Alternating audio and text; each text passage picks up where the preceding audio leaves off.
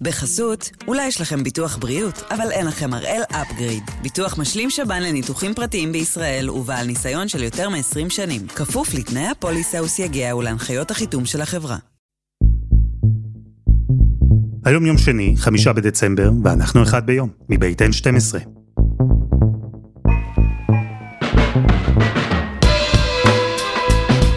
אני אלעד שמחה יופי, אנחנו כאן כדי להבין טוב יותר מה קורה סביבנו, סיפור אחד ביום, כל יום.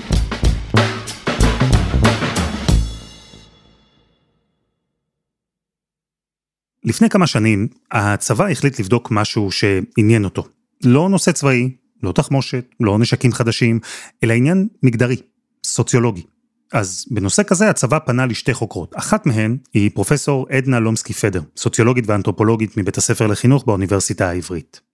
פנו אליי בבקשה אה, לעשות מחקר על נשים בשנות ה-30-40 ולראות מבחינה, ככה ממבט רטרוספקטיבי, איך הן תופסות את השירות הצבאי שלהן. אנחנו ראיינו יותר ממאה נשים ממעמדות שונים, מתפקידים שונים, מדרגות שונות.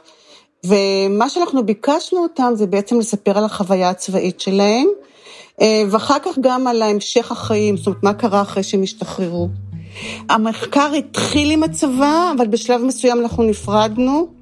נתן, כתבנו דוח ואנחנו המשכנו מחקר שמנותק מהצבא כדי לא, כדי להשתחרר מכל מנגנוני הפיקוח של הצבא על, ה, על הנתונים.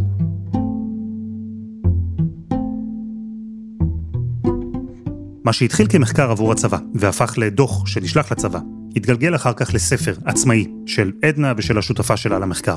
נשים, חיילות ואזרחיות בישראל, מפגשים מגדריים עם המדינה. זה השם. ובמרכז הספר נמצאות נשים, בערך 20 שנה אחרי השירות הצבאי שלהן, כשיש להן כבר פרספקטיבה על התקופה הזו בחייהן. מה שעניין אותנו, אה, החוקרות, אה, אורנה ואותי, זה היה לנסות להבין מה המשמעות שנשים צעירות, שבשלב מאוד פורמטיבי בחיים שלהם, בעצם עוברות לבגרות דרך שירות בצבא, שזאת זירה מאוד מאוד גברית, מובהקת. ורצינו להבין איך זה משפיע באמת על התפיסות המגדריות שלהם, על התפיסות האזרחיות שלהם, אוקיי? מה המשמעות שאתה בעצם עובר מעין טקס מעבר לבגרות כנשים בזירה גברית כל כך. אנחנו ממש ביקשנו אותם שיספרו לנו את סיפור החיים שלהם מתקופת התיכון, כי רצינו גם אה, לראות את ה...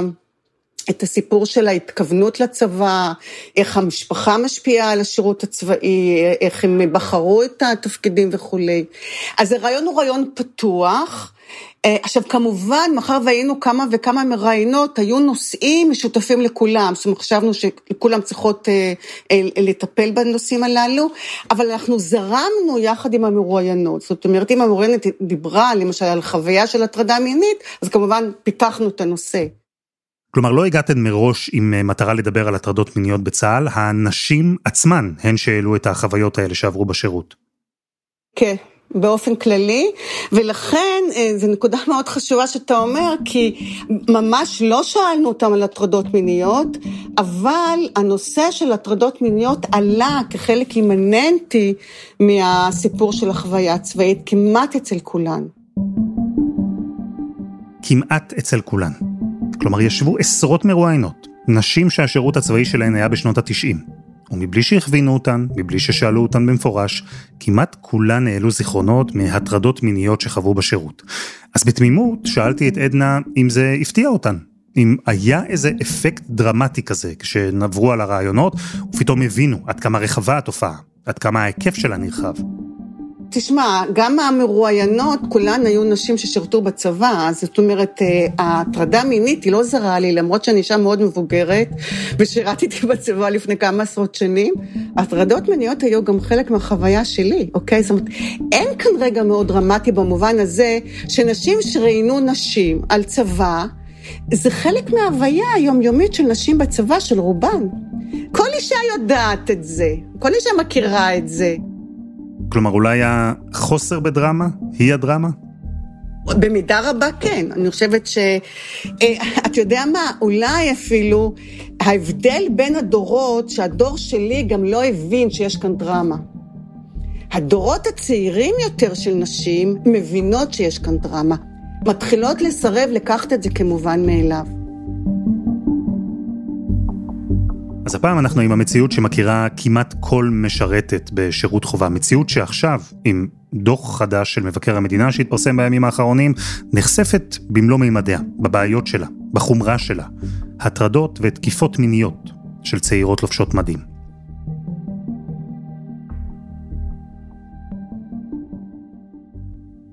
מיכל פעילן, כתבתנו לענייני רווחה, שלום. שלום אלעד.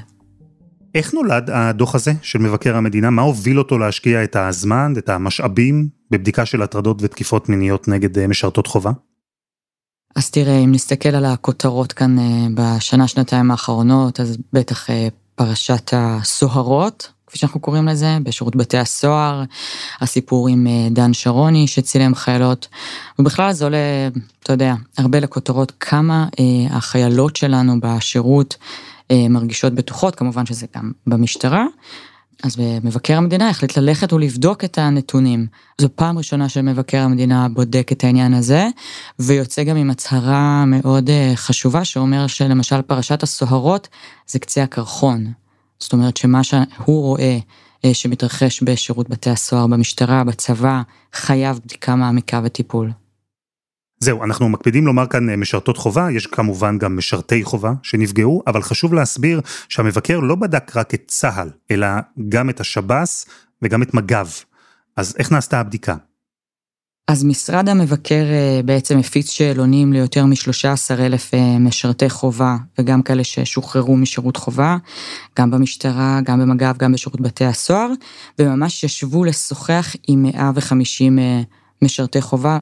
אה, ותשאלו אותם לגבי אה, השירות שלהם, אם הם חוו פגיעה מינית, אם כן, איזו פגיעה, אם הם התלוננו, ממי, אם הפגיעה הייתה אל מול מפקד, אל מול אה, איש קבע, ולבסיס זה בנו את הנתונים. ומה גילו? מה אומר הדוח? הדוח הזה אומר שאחת מכל ארבע חיילות חובה במשטרה ובשירות בתי הסוהר חוותה פגיעה מינית במהלך השירות שלה, וכל חיילת שלישית הוטרדה מינית בשנה האחרונה, ו... אני אומר לך מה הנתון החשוב ביותר בעצם מהמספרים האלה, ש-70% מהתלונות לא טופלו כראוי, וזה מבחינתי מספר את כל הסיפור. אני חצי שנה אני מתמודדת לבד, הצבא אמור אה, להגן עליי, לשמור עליי, תתמודדי לבד.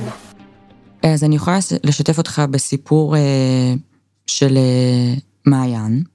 קראתי לה בכתבה מ', אבל היא מוכנה שאני אקרא לה מעיין, אגב, היא גם מוכנה להתראיין בפנים גלויות, אבל הצבא לא מאשר לה.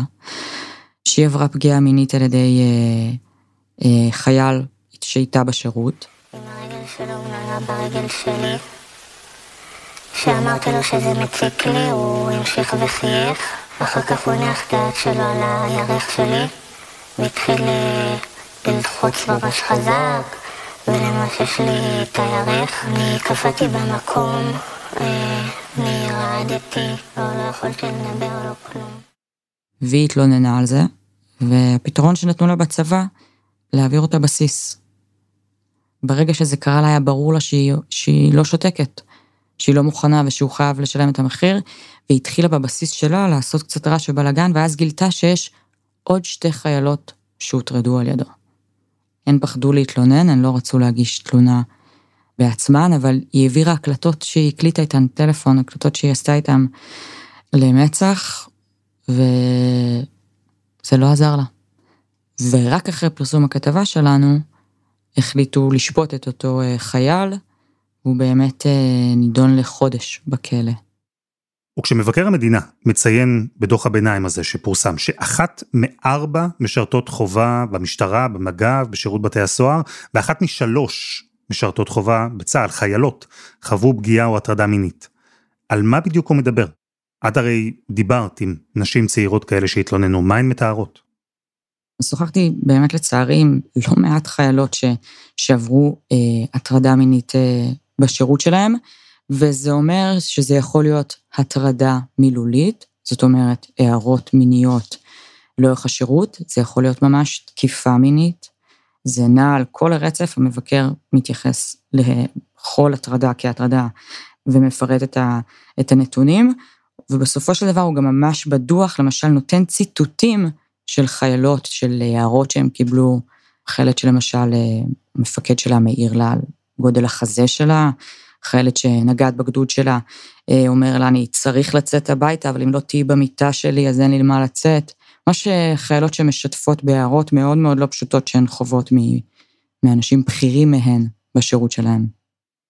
ההיקפים הם אה, באמת אה, מדהימים, ואת הזכרת שהסיבה שהדוח הזה, שהבדיקה של מבקר המדינה נולדו, היא בין היתר פרשת הסוהרות. אז דובר על אסירים שתקפו מינית אה, משרתות חובה בשב"ס, מה שנתן אפילו אה, ממד מורכב יותר לעדויות האלה על תקיפה והטרדה מינית.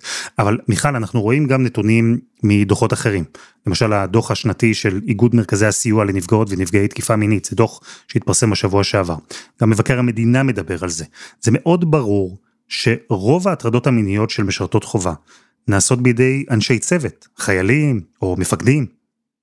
נכון, 50 אחוזים מהתלונות אה, מופנות כלפי חיילי אה, חובה, שאר התלונות זה באמת אה, אנשי קבע וגם קצינים, הרוב זה אנשי קבע, כשבשירות בתי הסוהר ובמשטרה באמת הרוב זה, זה סביב אנשי הקבע. וגם כאן, אם אתה רוצה, אפשר להסתכל על כמות כתבי האישום שמופנים בסופו של דבר, שאם נסתכל למשל בצבא, 70 אחוזים, אחוזים מכתבי האישום הם כלפי חיילי חובה, שרגע אמרתי לך שהם רק מחצית מהתלונות הם כלפיהם. זה אומר ש... בוא נגיד שככל שאתה עולה בדרגה, סיכוי טוב יותר לצאת ללא כתב אישום, אז כן, כן, אה, משתלם להיות בכיר יותר. ואני יכול להניח, מיכל, שבמציאות שבה הטרדות מיניות הן אה, נפוצות כל כך, ובמקביל יש בעיה של חוסר טיפול ראוי, זה מוביל לתת דיווח, אולי באופן כזה שגם הנתונים המדאיגים האלה על אחת משלוש ואחת מארבע, אולי גם הם לא ממש מדויקים, אולי המספרים האמיתיים גדולים אפילו יותר. נכון, הרוב המוחלט לא מגישות תלונות, אה, וגם אלו ש... שמגישות ומגישים תלונה, אז, אה, אז אמרנו, אז, אז השאלה איך זה מטופל. ברוב המקרים, גם בצבא וגם במשטרה, אה, זה מטופל בפנים, ביחידה. זאת אומרת, לא מועבר בכלל אה, למח"ש ולא מועבר אה, למצ"ח.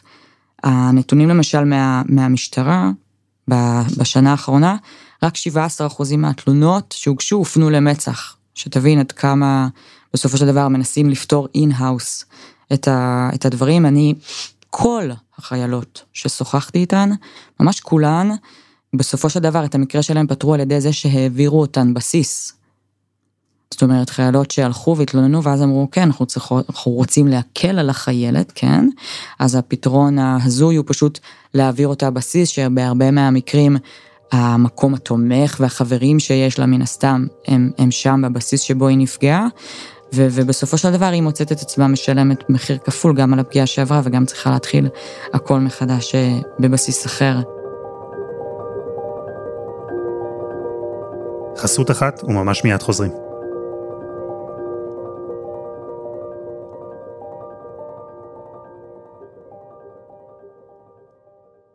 בחסות, אולי יש לכם ביטוח בריאות, אבל אין לכם הראל אפגריד. ביטוח משלים שב"ן לניתוחים פרטיים בישראל ובעל ניסיון של יותר מ-20 שנים. כפוף לתנאי הפוליסה וסייגיה ולהנחיות החיתום של החברה. אנחנו עם ההטרדות המיניות כלפי משרתות חובה בשירות אה, בתי הסוהר, במג"ב, בצה"ל, הכל בעקבות דוח ביניים של מבקר המדינה שחשף את המימדים של התופעה הזו. בין רבע לשליש ממשרתות החובה העידו שחוו הטרדה או פגיעה מינית בשירות שלהן, לפחות פעם אחת. ואחרי שצה"ל ביקש ממנה לערוך את המחקר על איך נשים תופסות את השירות הצבאי שלהן בפרספקטיבה של 20 שנה, אז פרופסור עדנה לומסקי פדר התחילה לעבוד. היא דיברה עם עשרות נשים שהעלו מיוזמתן, מזיכרונן, הטרדות מיניות שחוו במהלך השירות שלהן בשנות התשעים. עכשיו אני רוצה להגיד שאנחנו צריכות, צריכים פה באמת להבחין בין איזשהו סוג של רצף. כשמצד אחד יש מה שאנחנו קוראים תרבות מטרידה, ואולי ככה נפרט את זה, ומצד שני יש באמת תקפות מיניות, אוקיי? אז רוב הנשים, בטח בצבא, בצבא הישראלי לפחות, גם על פי המחקר, גם על פי הדוח, גם על פי המחקר שלנו, לא עוברות תקיפות מיניות.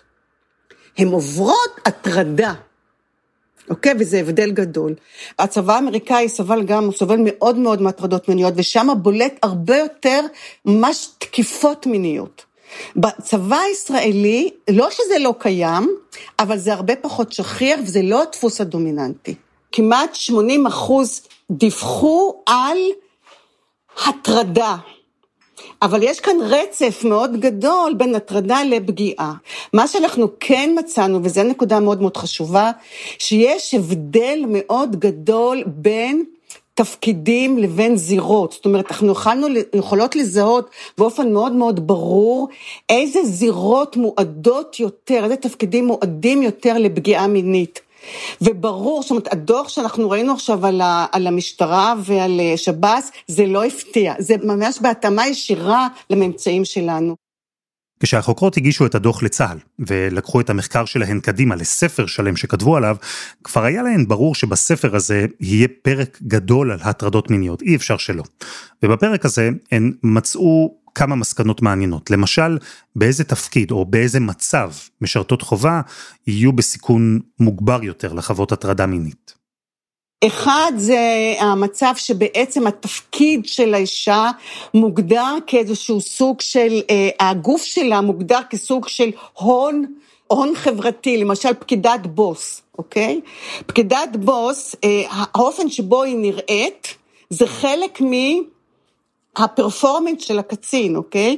זאת אומרת, מבחינתו, אה, חלק מהגדרת הכוח שלו זה הפקידה שלו. אז פקידות בוס היו מועדות תמיד לפגיעה מינית או להטרדה מינית. נקודה שנייה, זה כאשר נשים, מה שנקרא חוצות קווים מגדריים. זאת אומרת שהן מאתגרות את הסדר המגדרי המאוד ברור בצבא, שמי הוא בעל הכוח, מי הוא הלוחם, למי יש את היוקרה, וכשנשים חוצות את זה ומקבלות יותר ויותר תפקידים שבעבר היו תפקידים גבריים, מסורתיים, הן מועדות יותר להטרדה. והדבר השלישי זה כאשר הן נמצאות במיעוט, נמצאות לבד עם גברים. אוקיי? הן מועדות הרבה יותר להטרדה. והדיווח על, על משטרה ועל שב"ס היה, אנחנו מצאנו את זה גם במחקר שלנו וגם בעבודות של תלמידות, זה היו מקומות שמועדים כל הזמן להטרדות מאוד קשות. אוקיי? ומבחינה זו, אה, אני חושבת שאחד הדברים שאפשר לשאול באופן מאוד ברור את הצבא, איך הוא ממשיך לשלוח נשים לשם. המפגש של אנשים שהשתתפו במחקר עם הצבא ועם גופי הביטחון בזמן שירות החובה היה מורכב. הוא מורכב כי ההתייחסות אליהן באופן מבזה או סקסיסטי הייתה מורכבת. היו כאלה שתיארו תקיפות מיניות ממש. היו שדיברו על הטרדות, ישירות, בוטות. והיו רבות מאוד שדיברו על אווירה כללית שהקשתה עליהן מאוד. זה באמת תרבות מטרידה נורא, זאת אומרת תרבות שאישה שנמצאת בתוך אה, אה, סיטואציה, בתוך מרחב גברי, שהבדיחות הן סקסיסטיות, השירים, שירי הלוחמים שפקידה פלוגתית צריכה לספוג כל הזמן, אני פשוט מתביישת אפילו לחזור על המילים, אוקיי? אה, החולצות אה, סיום מחזור, אוקיי? סקסיסטיות נורא, זאת אומרת, הופכים את האישה האישה היא האחר, שדרכה בעצם המודל הגברי מתעצם אה, ומקבל משמעות, אוקיי? אז, אז האישה סובלת בעצם כל הזמן מהשפלה שהיא לא אישית בהכרח, אלא יש כאן מה שאנחנו קוראים בספרות יותר הטרדה מגדרית. זאת אומרת, נשים מושפלות באשר הן נשים, ורואים אותן בעיקר כאובייקט מיני. אוקיי? אז זאת ההטרדה הדומיננטית ביותר. ואז אנחנו רואות בדרך הסיפורים של הנשים, איזה פרקטיקות הן מפתחות כדי להדוף את ההטרדות האלה. מה למשל?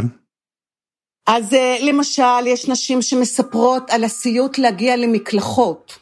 בבסיסים, ואז שאף פעם את לא הולכת לבד, ואת הולכת מסביב כדי לעקוף את המקומות שיש מקבצים של גברים שמתחילים לשיר כל מיני שירים איומים.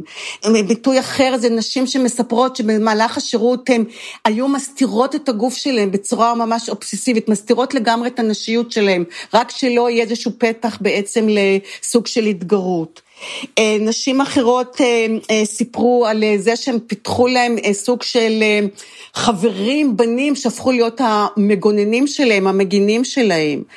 סיפרו לנו שתיים או שלוש אפילו, שהפיצו על עצמן את, השמועה שהן לסביות, כדי שגברים יעזבו אותם בשקט. אוקיי? ולעומת זה יש גם תגובות שהן הרבה יותר אקטיביות, אוקיי? עדיפה, איום. ובסוף יש כמובן את התלונות, כן? שהולכים לתלונות באופן אה, פורמלי ומתלוננים כנגד, אה, כנגד גברים. כלומר, נשמע שנשים צעירות רבות בשירות חובה נאלצות ממש לפתח אה, מנגנון הישרדותי. בהחלט, בהחלט. ואני חושבת שיש עוד מנגנון אחד מאוד מאוד חשוב, וזה כאילו לא לעשות מזה עניין, אוקיי? מה שאנחנו קוראים טריוויליזציה. כאילו, הן מעבירות את זה ואומרות, יא, אני לא עושות מזה עניין, אה, כאילו עושות מזה באיזשהו סוג של בדיחה. ועוברות הלאה. הם, מה שמאוד בולט אצל חלקן, בעיקר כאלה שהן נמצאות בתפקידי פיקוד או בתפקידי לחימה יותר, הן מסרבות להיכנס לתפקיד של הקורבן. הדוחות האלה מאוד מאוד מציגים את הנשים כקורבנות, בצדק במידה רבה, אוקיי? אה, אבל אפשר להשתמש בזה פוליטית בצורה מאוד אה, אה, מסוכנת. לבוא ולהגיד, אם נשים מוטרדות מינית, הנה, הראיה לכך שהן לא צריכות להיות בצבא, אוקיי? ואנחנו יודעים שיש הרבה גורמים שמעוניינים להוציא נשים מהצבא, ובטח מתפקידים מסוימים. אז נשים מודעות לזה גם, והן הרבה פעמים במודע, מנסות לנטרל את ההטרדה, לא לעשות מזה עניין, כי לא רוצות להיכנס לתפקיד של הקורבן. תראו, אנשים שדיברו במחקר הן היום סביב גיל ה-40. 20 שנה בערך עברו מאז שהיו משרתות חובה. רובן המכריע מעידות שהשירות שינה את חייהן. רובן אומרות שחלק מהשינוי הזה נובע גם מהטרדות שנאלצו לחוות. רובן, וזה חשוב, אה, לצד התפיסה של הצבא כחוויה אה, מטרידה, חלק ניכר מאוד גם תפס את הצבא כחוויה מאוד מעצימה. זאת אומרת, זה לא דבר שמוציא אחד את השני, אוקיי? אז חלקן גם אמרו, אוקיי, עברנו שיעור טוב באיך להתמודד אה, עם תרבות מטרידה בכלל, גם באזרחות. חלק מהן יצאו מצולקות. אוקיי? חלק יצאו מצולקות ודיברו על טיפולים לאורך שנים, אחת דיברה שהיא פיתחה הפרעות אכילה כתוצאה מהטרדות מיניות בצבא וכולי. זאת אומרת, אתה רואה איזשהו שיעור אה, מסוים של אה, השפעות פתולוגיות, אבל רובן לא. חלק, דרך אגב, פיתחו ביקורת מאוד חריפה על הצבא, זאת אומרת, עמדה מאוד ביקורתית. שלא לא נכנסו אליה לצבא, אבל בעקבות החוויות שלהם, הם פיתחו תפיסה מאוד מאוד ביקורתית על האופן שבו הצבא מתנהל, וזה הרבה פעמים דווקא נשים שבאו עם מוטיבציה מאוד מאוד גבוהה, ובאיזשהו אופן אה, חטפו אותה, כאילו ככה קיבלו את זה יותר אה, בפרצוף. חלקן מדברות באופן מאוד ברור שלא ישלחו את הבנות שלהם לצבא, והן אומרות, אבל אני לא רוצה שהבת שלי תעבור את זה. אפשר אולי ללמוד מהאנשים האלה איך ייראו החיים של מי שהיום משרתות בגופי הביטחון. בסוף זו הייתה המטרה של צה"ל שיזם את המחקר הזה להשתמש בו לטובת דורות העתיד, לא לעשות סקירה היסטורית. ולמרות שגם אז בשנות ה-90 הטרדות מיניות היו נפוצות בצה"ל, והן נפוצות גם היום, בכל זאת, יש דברים שהשתנו. אני חושבת שדרך אגב בתקופה שלי זה אה, היה הבדל מאוד מאוד גדול, מפני שכשאני עשיתי תורנות וקצין נכנס לי, סליחה, למיטה וסילקתי אותו, לא היה לי גם את המודעות בכלל שאני יכולה להתלונן. אתה מבין אותי? וזה הבדל מאוד מאוד גדול. הנשים היום הרבה יותר מודעות לנושא. נשים גם צעירות. זאת אומרת, הן כבר מקבלות את זה בבית ספר, בתנועות נוער, בשנת שירות, אה, הן מקבלות את זה בתוך הצבא. אוקיי? יש את התקשורת, מיטו, זאת אומרת, אין היום נשים כמעט, אוקיי, שמתגייסות לצבא, שאין להן סוג של מודעות לנושא של הטרדה מינית. והן גם הרבה פחות טולרנטיות, הן גם הן הרבה יותר מבינות ויודעות שהטרדה מינית זה לא רק אם אנסו אותי. מיכל, נעשתה התקדמות, במיוחד בצבא אולי, יש שם תפקיד ייעודי, יועצת הרמטכ"ל לענייני מגדר, לשעבר יועצת לענייני נשים, יש מרכזי מהות שמלווים ומסייעים לנפגעות, יש תוכניות לטיפול פסיכולוגי, לליווי משפטי, יש ניסיון להגביר מודעות, להפוך את השירות לבטוח יותר. עבור נשים, אבל עושה רושם שזה לא מספיק, ודוח הביניים של המבקר הוא בהחלט אינדיקציה טובה לזה שיש עוד לא מעט עבודה שצריך לעשות. אני אספר לך אפילו, יצא לי לדבר עם מישהי שהיא בכירה במערך בריאות הנפש בצה"ל, זאת אומרת, היא חלק ממהות, מהות זה מרכז שאמור לסייע גם סיוע נפשי וגם משפטי לחיילים שנפגעו מינית. זה ממש מרכז שצה"ל הקים במיוחד בשביל זה, בשביל להתמודד עם הפגיעות המיניות, והיא בכירה שם, והיא סיפרה לי כאן מאחורי הקלעים איך, איך הדברים עובדים. היא ממש מתארת חוסר אונים מוחלט. זאת אומרת, היא אומרת, אני מכירה את הנהלים, את אותם נהלים שגם תקבלי בתגובה כשתפני לצבא, שיגידו לך כמה הצבא שם את זה למטרה וכמה עושים הכל כדי להעביר גם ימי עיון למפקדים, כדי להסביר אפס סובלנות אה, לפגיעות מיניות, אבל היא אומרת, בסוף זה לא מחלחל למטה. בסוף כשחיילת אה, מגיעה להתלונן, לא יודעים להתמודד איתה, לא יודעים לאן להפנות אותה. הרבה פעמים לא מעבירים אותה לגורמים הנכונים, וגם, היא אומרת, וגם כשהיא מגיעה אליי, אם היא לא תרצה להגיש תלונה, והרבה פעמים היא חוששת להגיש תלונה, בדיוק כמו באזרחות, אין לי איך לעזור לה. והיא תמצא את עצמה באמת מועברת בסיס. אבל אני חושבת שהצבא חייב, חייב, חייב להבין ש... שהוא צריך לשים את זה בראש סדר העדיפויות שלו, יש איזושהי תחושה כזו שבסוף הכי חשוב זה, אתה יודע, המשימה, ואנחנו מדברים על הצבא בכזה פאתוס ופטריוטיות והגנה על המולדת, ובסוף אנחנו שולחים ילדים וילדות בני 18, וצריך לתת להם את ההגנה שהם, שהם זקוקים לה, ואנחנו נכשלים שם כישלון חרוץ. מיכל, תודה. תודה, אלעד. ותודה לפרופסור עדנה לומסקי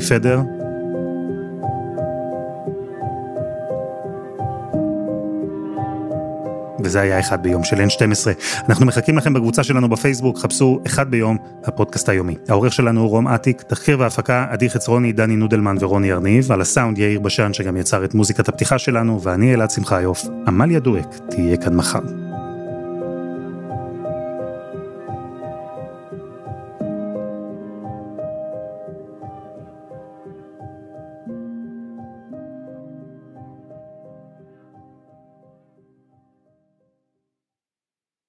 בחסות, אולי יש לכם ביטוח בריאות, אבל אין לכם הראל אפגריד. ביטוח משלים שב"ן לניתוחים פרטיים בישראל ובעל ניסיון של יותר מ-20 שנים. כפוף לתנאי הפוליסה וסייגיה ולהנחיות החיתום של החברה.